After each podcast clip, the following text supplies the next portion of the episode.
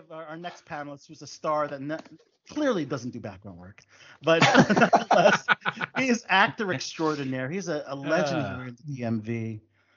He's got a recurring role on HBO's We Own the City, guys. We're happy to welcome. I recognize that sigh. Happy to welcome Ken Arnold to BTB. Ken, good to have you. Thank you, guys. Thanks for having me. I really appreciate it.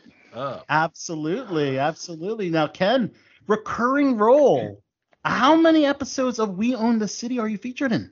I think like eight. He's on 8 of them, I think. Yeah, there's only 6, but I'm in 8. So yeah. Man, they gave him extra credit. Okay. Holy shit! That's right, they did. I'm in 4 out of the 6. In the second one, I'm in it for just a hot minute, and then I'm gone. So, but the other 3, I had some nice scenes with Wunmi Mosaku, who was amazing, yes. And I'm just glad to work with her. Man, she was so cool, so awesome. And Ian Duff, of course, he was fantastic as well, and everybody else I worked with, they were all great. So it was really nice. Awesome. Would you say this is one of your highlighted roles to date? Yeah, I would. I'm getting people from, all around the world actually sending me clips going, hey, I watched you on French TV today. You were speaking French. I was like, well, send me a clip because I would love to hear that. I would love to hear me speak French. That would be amazing.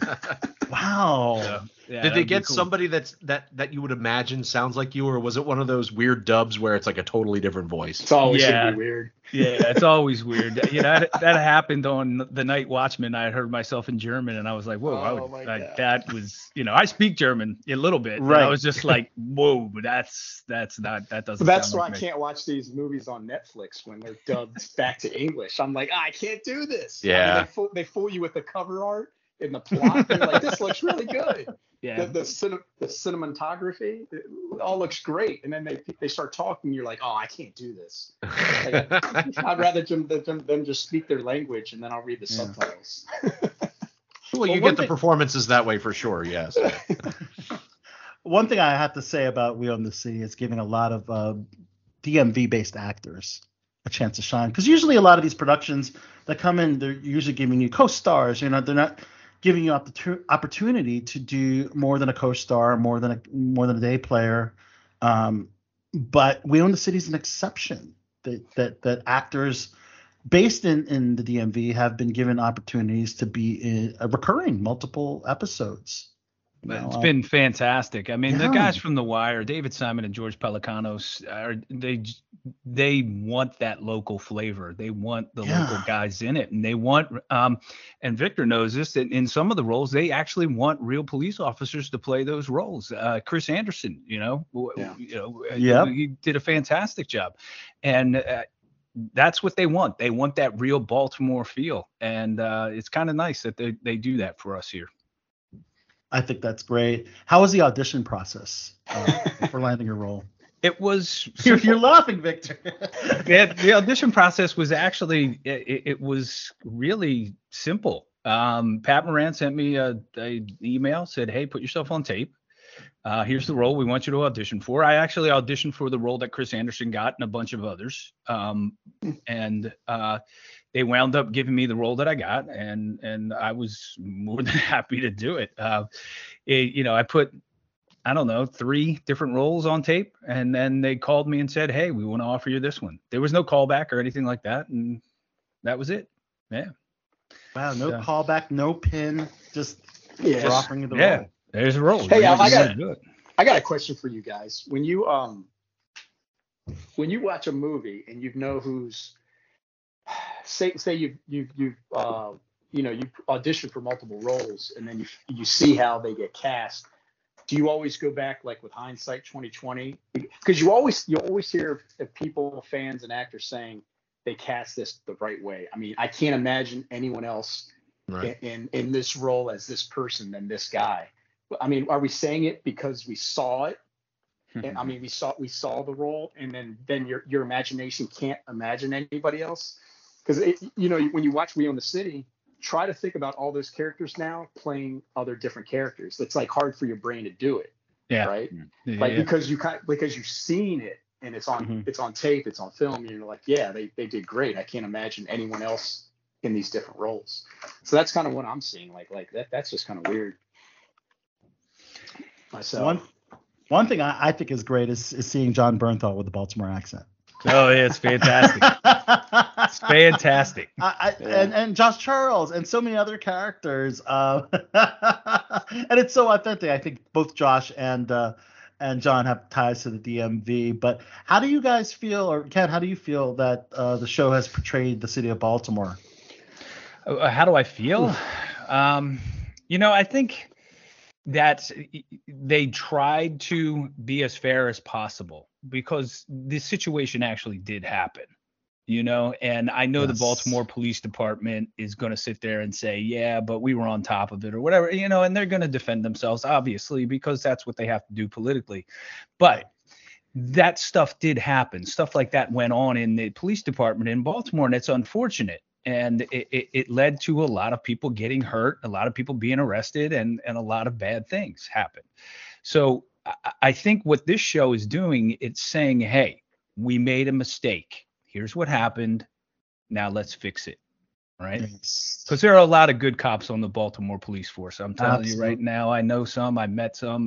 I've been stopped by the police in Baltimore too. Right? So, they're doing their job, and they're doing, the best that they can do, a lot of these guys. And right. John Bernthal said it on his radio interview in DC. He did a DC radio interview, and I think it was posted on Facebook. And I listened to that, and he goes, look, we're not trying to make, I respect the guys who put on the uniform. He goes, I respect, the people who live in Baltimore. And there has to be a middle ground so we can figure yeah. this out and make it work. So, the situations that happened didn't happen, and it gets better, and people communicate, and the community gets better. That's what we need. Wow. So. And you mentioned earlier, you work closely with Wunmi Mosaku. Mm-hmm. Tell us a little bit more about just being her scene partner. It seems like a lot of your scenes were with her. All my scenes were with her. She's fantastic. Yeah. She's such a sweet woman, and she's fantastic. She's smart. She has an English accent. And yeah. So I think cool. That's wild. Yeah. And I was kind of geeking out because I'm a big Marvel fan, and yes. I love Loki. And of course, she's Hunter yes. B-15, right? So, I'm sitting there talking to her. I'm looking at her. I'm going, what was Owen Wilson? What was he? What was he like to work with? And she was telling me all these stories from. She actually went to school with Hiddleston in England. Oh, wow! So they knew each other before then. So I was like, "You cool gotta trivia. Be kidding me!" I was like, "That is so awesome!" And she's like, "Yeah, he's great, and Owen's great." And I was like, "That's amazing," because I'm sitting here, I'm one, degree away from Loki, yeah. right? Kevin Bacon. Yeah. Now I know her character was kind of. Fictionalized, but were you based on a real guy, Ken? No. I was fictionalized as well. I was a conglomeration of a bunch of different people, and We Own the City. Yeah, there's no real Charlie Gibson. So. No Charlie Gibson. There is a John Cluel, though. We know that. Yes, there are some of the characters. Yeah, there are. Yeah. They are the real folk. That's all. So you couldn't really base your character off of any particular person, or did you think about any particular person in law enforcement that you could base your character off? I was just like, what would Ken Arnold do in this situation? Fair enough, yeah. So, and here we are. So, yeah. I love it. Keep it simple, man. Keep it simple. Well, that's honestly something I think some people forget. It's like, if you're not bringing yourself to it, you're doing a disservice in a way, because you're saying this isn't a real person. I wouldn't do this. Well, maybe you would. In that situation, maybe you would do that. Yeah, maybe you would. And you know what, Vince? I see you sitting up there in the little tiny box in the corner, and I didn't. That's what I see you doing. And I didn't realize it was you. Hey, how's it going? It's going great. I was like, wait, there's a guy up in the corner. I couldn't see your name because I don't have my readers on. Yeah. And there you are. And I was like, yeah, how are you, man? Good. Doing well. Yeah. Awesome. Good to see you. Just a suggestion. The large grid view is the best view to see everybody. I've got 4 big boxes, and then Vince is up in the corner, like this little tiny box. Same thing here. You're a tiny box on mine. That's the way it is. Don't you like to peek behind the curtain? Wait a minute. Large gallery. There's everybody. Al, I just want you to know we do this shit on That Was Disappointing all the time, where we start getting into the nitty-gritty of like Zoom and Zoom fuck-ups. It is magical. I love it. Now, what I want to know is how Ken is doing the Zoom function. His window, like, he'll zoom out and then he'll pop in. Like, how are you doing that? I'm actually running my camera and everything through a program called Ecamm Live. I do all my podcasting and live feeds through that, and I'm sending that feed to Skype. Look at that. And then I can adjust the curtain again. Hey, we got a few podcasters in here because we already talked to about Art Hall's podcast. Ken, you got a podcast too that you kind of just shifted your Facebook Live show into a podcast, right? Yeah, we're still going to do the live feeds, but yeah, we've gotten to an interview format. Appletini's the podcast, and we are bringing on guests and actors, musicians, you know, everybody who will actually come on. Tom Selleck won't, but hopefully other people will. But damn it, Tom. Yes, that damn Tom. At the end of all our live shows, we say next week, Tom Selleck. If his agent ever gets back to us, and he never does, so we never get Tom Selleck on. You got an actor from Ozark, which is one of my favorite shows. We did. Our first guest was Kevin L. Johnson from Ozark. He plays Sam Dermody on the show, and he was fantastic. He got baptized this season. I won't tell you anything else about it. But I was going to say, please, no spoilers. We just got to the midway point of the final season. Okay. Is McKinley Belcher still on there? Gondo? You should ask him. Yeah, you know, I would like to ask him to come on. He would be great. Yeah. I don't know if he's still. You haven't heard this story, but I stuck my foot in my mouth. But you know, when I first met him, I was like, "Oh, I love you on Ozark. It's great. You know, I like your character, everything. This first season, and then so like I followed a compliment up with like, "Oh, but didn't you die at the end of the season?" And he's like, "No, actually, I've been in every season since." And I was like, "Oh, so I don't know what it's worth." So like, I probably just should have said anything, you know. That's all right. It's all right. We should talk about another great film, Comedy of Horrors Volume 1, and. A month or so ago, we had a few of our cast members on, and I gotta admit, wow, what an incredible anthology horror film! And I love you merged the two great genres of comedy and horror together, which you don't see very often. And yeah, let's talk about your film because I know you directed and wrote the first story, correct, Ken, and also acted in it. Yes. Well, I didn't write it. Dan DeLuca wrote it. It was my idea. I came up with the idea and then he fleshed it out. So yes, we kind of are co-writers on it, but yeah, I mean, this is how I always tell it to people. They're like, I go, "Hey, did you see my movie?" They're like, "What's it called?" I go, "Comedy of Horrors Volume 1. It's the dumbest movie we ever made." So there you go. It's a lot of fun. I mean, it's crazy. It's just dumb, you know, it's just silliness and horror and fun. And that's what we wanted to do. We wanted to make people laugh. So, you know, hopefully when you watched it, you were laughing and you enjoyed yourself because that's, you know, an hour and a half of, you know, regular life's hard enough. We know that, you know, right. And over the past few days, we really got to know that, you know, life is tough. So, ooh, yeah. You know, if you can just sit down for an hour and a half and just forget about all those things and laugh a little bit, then we did our job. You know, we did our job as filmmakers. We made you laugh.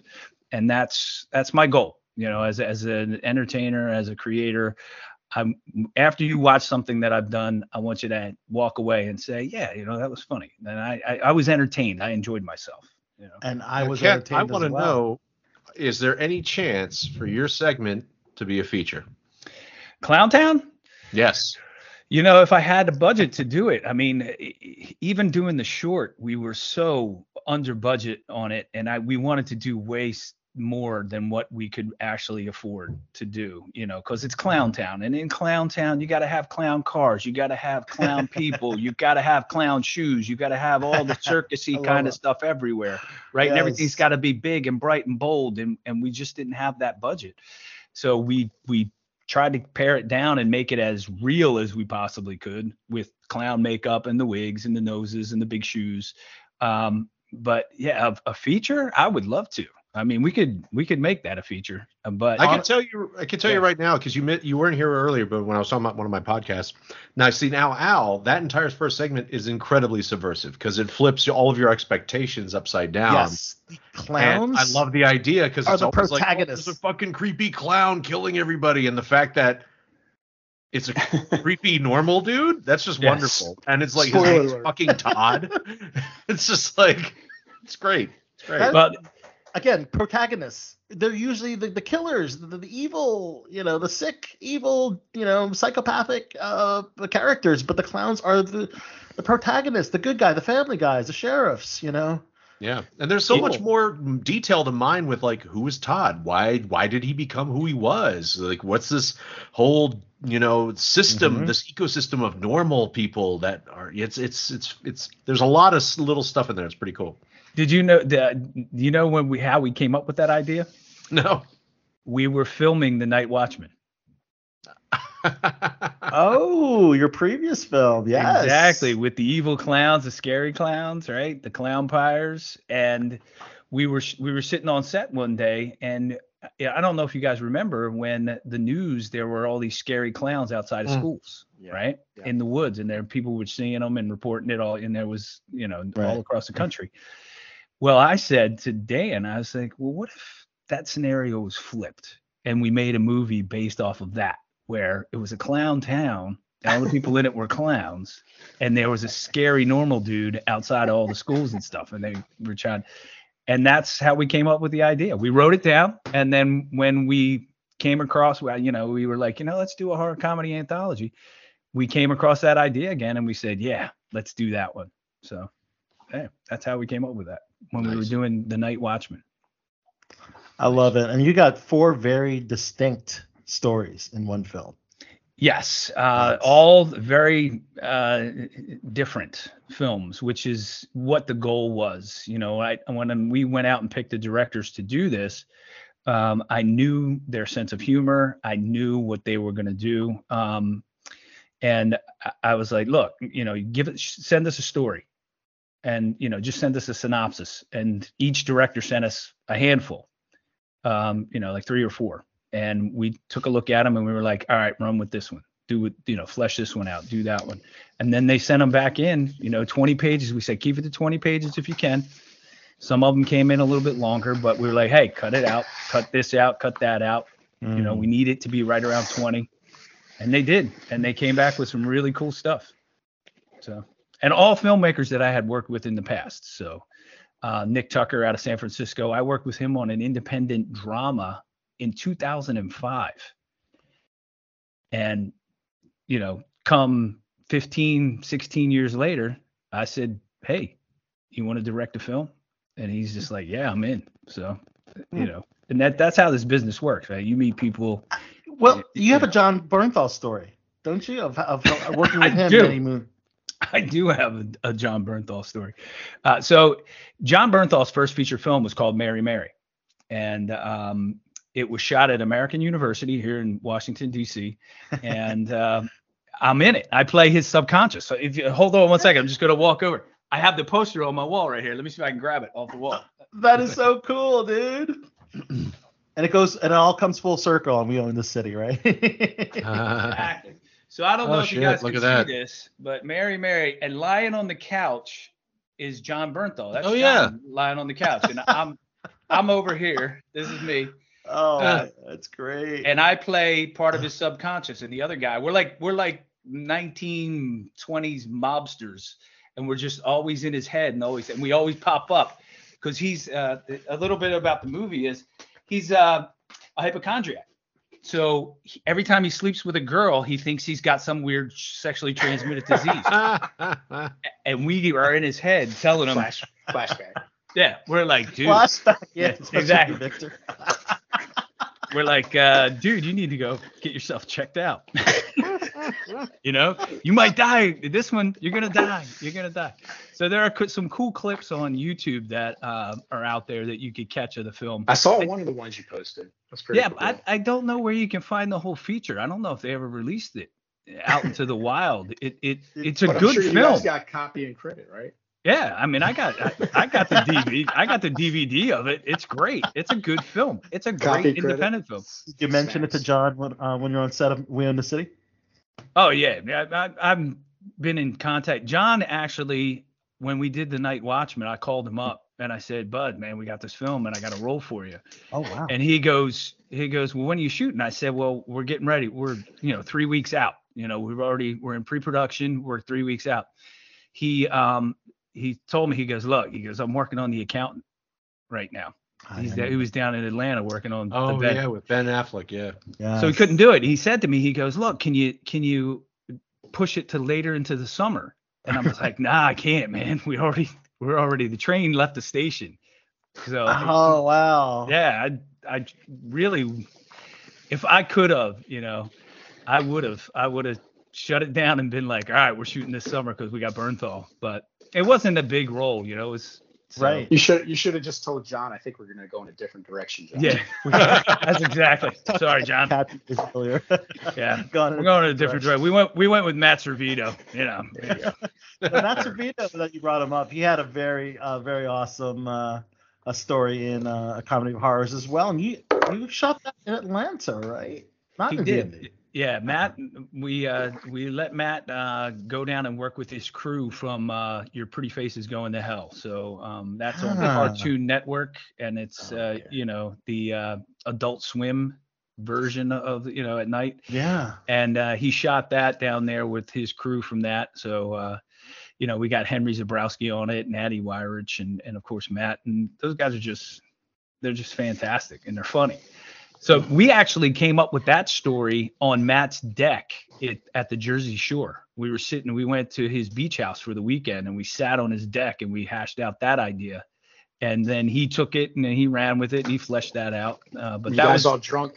Yes, we were. If you couldn't tell from the story. I can just imagine. Yes. It. Oh, yes. Man, that is awesome. Wow. Of course, the Comedy of Horrors you can get on all your favorite streaming platforms, right? Mm-hmm. Amazon. Absolutely. I have the YouTube. I have the list right here. Oh, yes. Remind us. So it's on DirecTV, Cox Video On Demand, Comcast Video On Demand, In Demand, Cablevision, Charter, Vubiquity. That's a tricky one. Vubiquity.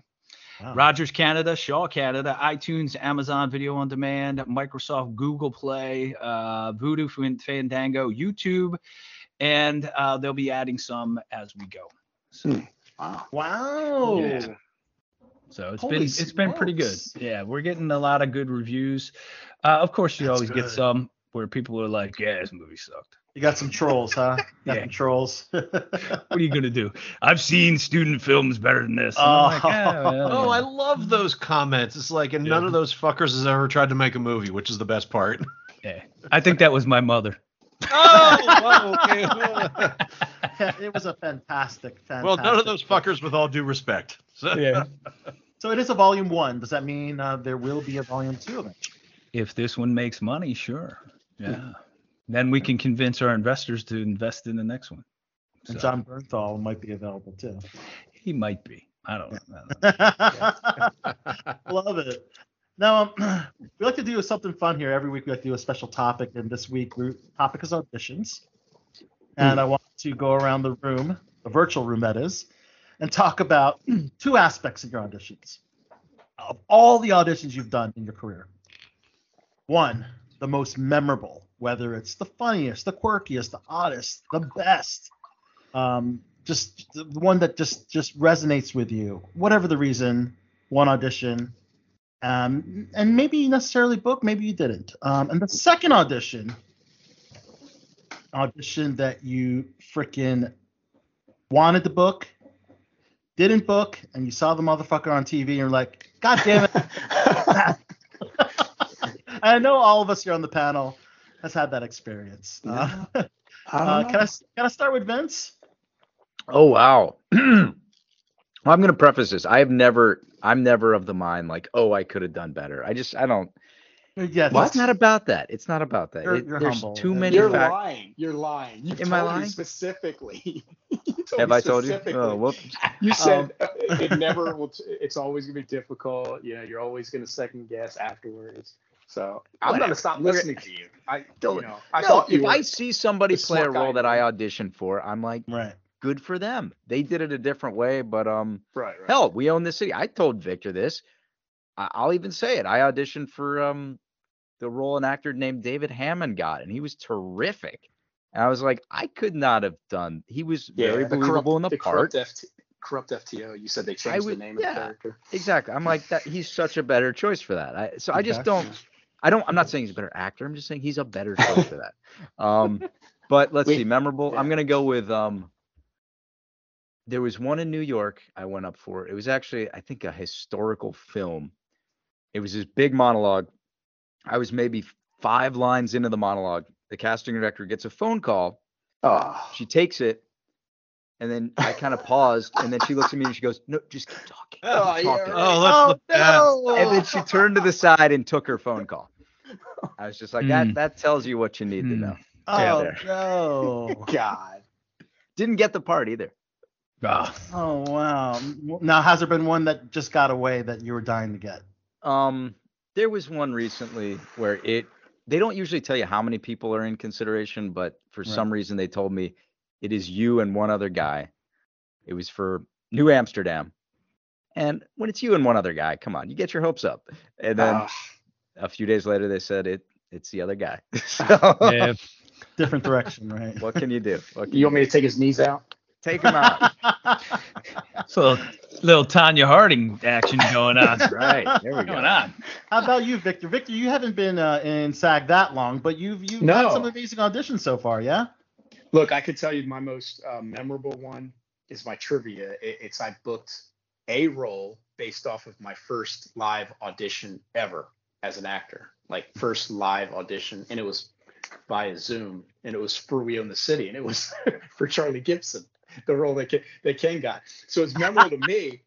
And that's why I say, like, and I text them, or messaged them. I said, I couldn't have done it better myself. And I mean, what you're saying is, you did a great job. Thank you. Yeah, no, for real. But I'm still proud of myself for booking a role based off of an audition, and it was my first ever audition. So like that's my most memorable, as far as like oddest, most profane, funniest.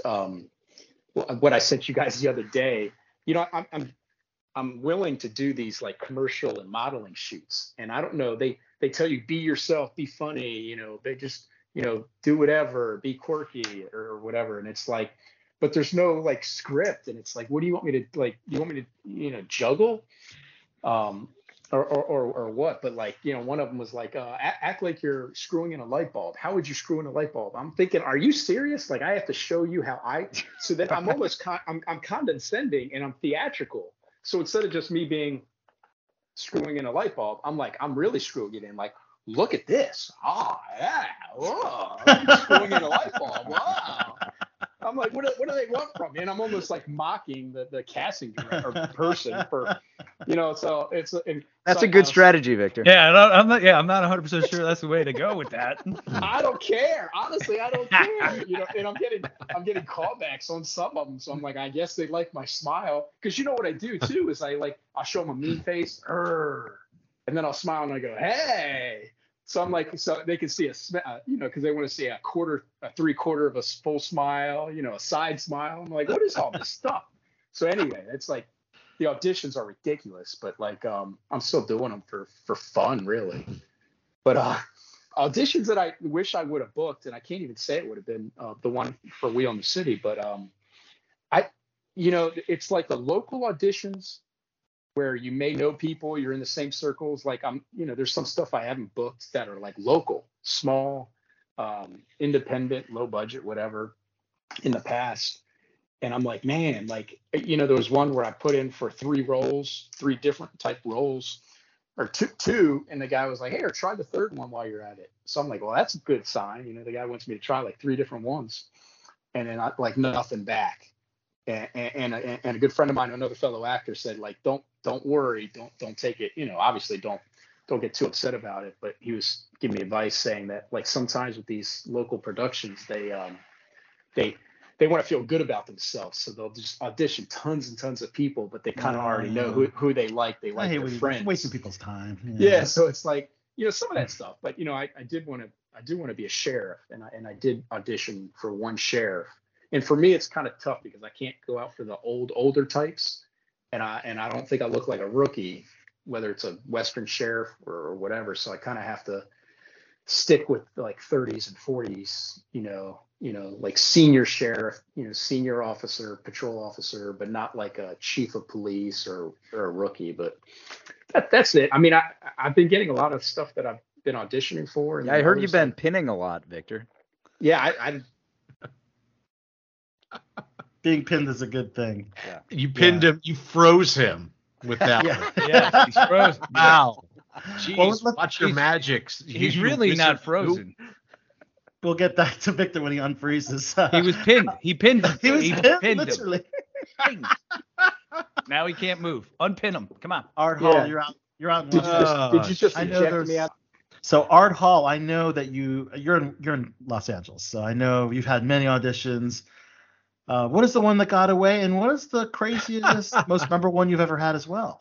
Oh, man. I wish that these stories were better. So the one that got away, honestly, the only one that comes to mind that would be of any possible recognition to anybody was in that movie, So-and-so and Dave Need Wedding Dates or some shit like that. Yes. I love that movie. There was like a scene with a one of the guys, I think Adam Devine's character, if I remember, it's been a while since I saw it, but I think he's the one who is the guy who like goes to bars and he's like the liquor provider or something like that. Yeah. And very early in the movie, like within the first 5 minutes, you see a bartender that he's trying to sell to something and it just doesn't work out. That character. That one is like the one I went in where I read for it. Wow. And when I ended up watching the movie later, I was just like, okay, I can see why he got it. It's one of those things where I was like, I didn't think I did better. I was just like, I went and I did it a certain way. I mean, look, it's like a 4-line part. There's not a whole lot of latitude for you to really do some deep character mining. You know, you're just trying to be natural and normal. And he just happened to be a little bit more natural and normal within that particular world of existence that he had, which was he's a guy who's running a bar and he's busy dealing with this guy's bullshit. So that's the only time that I can really give that example. The audition that sticks out to me that I really shit the bed was... And you're not Amber Heard. The Amber Heard story? Yeah. Dude, man, it's so funny because everybody's going to think I'm referencing that now whenever I use that. And I've been using that quote for years. There was a theater version of Cannibal the Musical coming to Hollywood. And they were auditioning people to do it. I love that movie so much. I went to audition. Look, I screwed up and it's on me. It's Cannibal the Musical. Yet did I prepare a song? No, I did not. I thought it was just going to be a regular audition. So I show up and they say, okay, so what are you going to read and what is your song? Oh, fuck, I need a song. I better step outside and remember what these songs are. Suffice to say, it was the worst bout of independent karaoke to a Trey Parker song you've ever seen with a basic... Oh, they didn't even have a piano accompanist because I didn't know. So I had to a cappella a song from Cannibal the Musical. Oh. And as I was going, I could just see all their faces. They just weren't having it. They're like, this asshole just like, staring at me. And I kept going, and my heart died a little bit at each bar and each measure. And I stopped and I said, thank you. You don't need to say goodbye. I'm just going to go right now. And so I did not get that call. Wow, that's really good. We're going to save Ken for last, but I guess I'll throw mine out. Very similar to you, Art. One of my strangest odd auditions was for a commercial for a washed-up boy band. And our audition song was Backstreet Boys, Show Me the Meaning of Being Lonely. And I like to credit myself as an okay singer, but when they added choreographed dance to it, and we're talking Mr. Two Left Feet here, it didn't work out that well for the dancing. So I decided to go the extra measure and actually send them a tape of me not only lip syncing but actually singing the actual song. But nonetheless, didn't get. Do you still have that video? I do. I'll share it with you guys. Oh, thank you. I'll share with you guys one time. Yes. And the one that got away, guys, this one would have been probably. Oh, one's really heartbreaking because they had to search far and wide for a Filipino guy, I guess. I don't know, but they specifically needed a Filipino guy for this role, a security guard for Shotgun Wedding, Jennifer Lopez's movie. Mm-hmm. With Josh Duhamel, previously Armie Hammer, but he got Me Too'd, so they replaced him with Josh Duhamel. And my scene partner was Josh Duhamel, and Josh Duhamel was about to reveal the big surprise that he was going to do for his wife, Jennifer, or wife-to-be Jennifer Lopez's character. And Art, I remember you helped me audition for that role, didn't you? Oh, yes, I do remember that. That was the guard or whatever it was, right? The night security man or something? And here I am, like, channeling my dad to try to talk with these Filipino accent, doing all these steps, to be very authentic. Racist. And, because that's what they wanted. This role was tailor-fucking-made for me. So the movie is not out yet. I don't know the bastard that got the role, but I would have been shooting in Dominican Republic. And nonetheless, mm-hmm. Yeah, that is the one that got away, sadly. Ken Arnold, close out the topic for us. Okay. I mean, I could sit here and talk for hours about awful auditions and good auditions, but I'll tell you one. So I went to a commercial audition in New York, and I get into the room, and it's for a baseball player. Oh, what a stretch! Exactly. What a stretch, right? So, exactly. So I'm in there, and it's the callback. And I'm thinking, this is going to be great. Mike Piazza's the guy in the commercial. Wow. I'm going to be working with him, and I'm just this is going to be great, right? So I go in there and I do the audition, and I'm thinking to myself, this is great. So I do it, and I'm done, and everybody's there, and this one woman sitting on the end, she's like, you're really good, but you don't look enough like a baseball player. Ouch! Ouch! And I went. Oh my God. I looked at her and I said, I see you have my headshot right there. Turn it over and look at the special skills section. And in bright, bold letters at the top of the special skills section, it says former professional baseball player.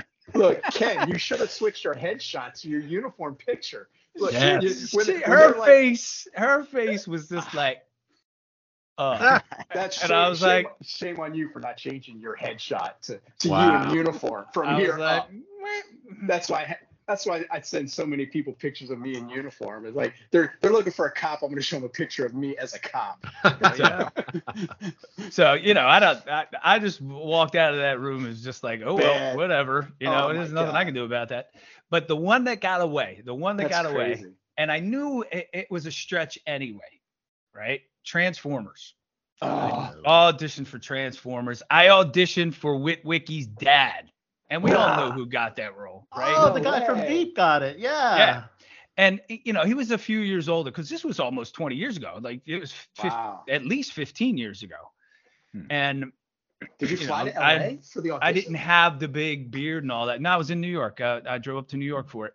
And I went up to New York, and I had memorized. I had it on my radio. I was playing the lines over and over again, and I knew it inside and out and inside and out. And I get in the room, and I sit down, and the casting director says, all right, when you're ready.